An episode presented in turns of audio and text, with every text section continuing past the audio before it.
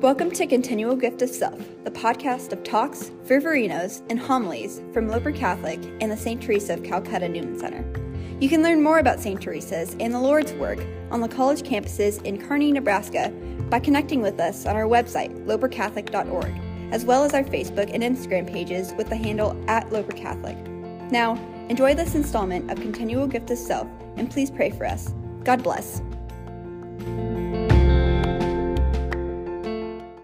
Well, good evening. Uh, uh, tonight we celebrate the solemnity of the ascension of our Lord Jesus. This is the, the moment we celebrate that Jesus ascended back to the Father in heaven. Um, it's post resurrection, of course, and it's 40 days after the day of resurrection, after, um, after Easter. So, 40 days, we've just passed through another, another time period about the equivalent of Lent uh, in Easter. And so, if you haven't really been paying attention to the time, uh, how how long Lent seems, um, this seemed very short to me anyway. Uh, the season of Easter. So today we celebrate that moment. It's captured uh, after actually today's gospel in the Acts of the Apostles by Luke in the first chapter of the Acts of the Apostles. Um, so, from our first reading today, the very events. where the disciples went up um, with Jesus. There's a spot, and it's believed uh, just up the, from the Mount of Olives. You continue up that road past the Mount of Olives, up, um, up the hill. There's a little spot that's venerated as the spot of our Lord's ascension. And there, Jesus, um, after having prepared the apostles for 40 days, he begins to ascend and then disappears into a cloud. What the heck is going on? So, his ascension, first and foremost, um, between the resurrection accounts and the ascension, we, are, we know that it was a bodily thing. Jesus rose from the dead, not just a spirit, he wasn't a ghost. He ate food with the apostles many times. And in the ascension, too, there's a real body there. It's a glorified body. It's not one conditioned by space and time. It's not one conditioned by uh, the corruption, um, death, and decay. It's one that's been uh, raised from the dead, very different from the raising of the dead of Lazarus or the young girl um, that Jesus rose from the dead. It's different in nature to those uh, because it's essentially different. Uh, it's a glorified body, but yet, nonetheless, body and soul have been brought back together in the person of Jesus. Death has been conquered. So it's a bodily event. His body and soul ascending into heaven. Number two, he ascends and disappears into a cloud. Anytime you see cloud in the Bible, it has to do with divinity. Only God comes on the clouds of heaven. Only God enters in through cloud. Cloud is the glory of God. And so Jesus here ascends and disappears into a cloud. It's into the glory of God, into the glory of the Father. And when he comes again, as we profess in our creed, he'll come on the clouds of heaven. It's a sign of divinity. So it's a bodily event, and it involves the divinity of Jesus as well as his humanity.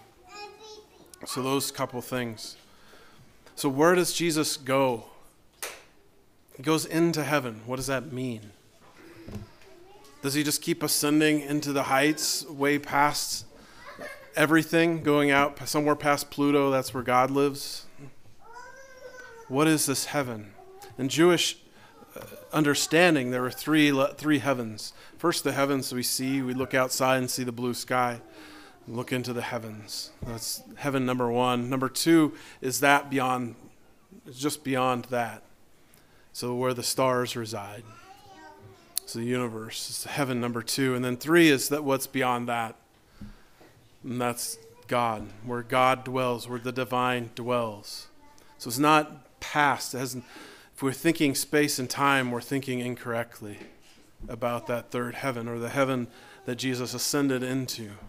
He ascended into the throne room of God the Father. He took humanity with him, fully united to him, and entered into eternal relationship with God the Father and the Holy Spirit. This is the heaven we're speaking of eternal relationship with God, within an indwelling within the Trinity itself. This is heaven. It's not a place, it's not in a time.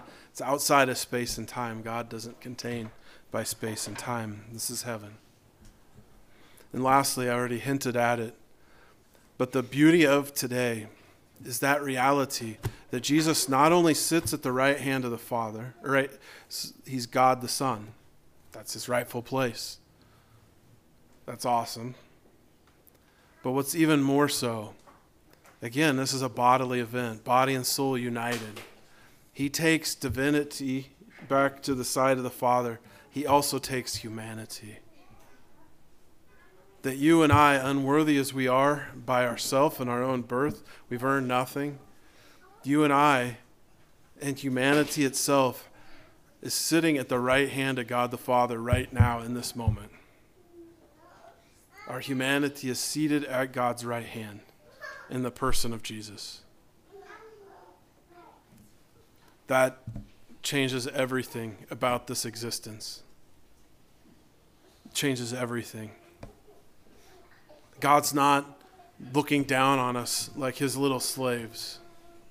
That God doesn't set things in motion and sit back and not care. That God doesn't just leave us to our own corruption and death. But He comes, He breaks us from the sin, breaks us from death. And not only that, He invites us to sit at His right hand, to be our home, the home that Jesus has prepared for us as human beings, as children of God, is within the Trinity itself, and within God Himself. This is why we struggle. This is why we do the Catholic things. This is why we keep the commandments. This is why we go to confession. This is why we come to Mass. To join in this heavenly procession so that you and I, upon our death, can enter in to the throne room as Jesus has just done today. And not only our soul, but our body too. That our body and soul can be reunited, and where, where Jesus is gone, we can follow. That's why we do all this. That's why we struggle. That's why we do things contrary to what the world does. So that we can take our rightful place through Jesus Christ at his right hand. Brothers and sisters, this is the moment that that happens for us. That's what discipleship leads to. That's what we're called to, and that's what our heart longs for as we gaze the heavenly feet of Jesus as he ascends into the clouds of heaven today, let our heart be filled with desire to follow where he has gone before.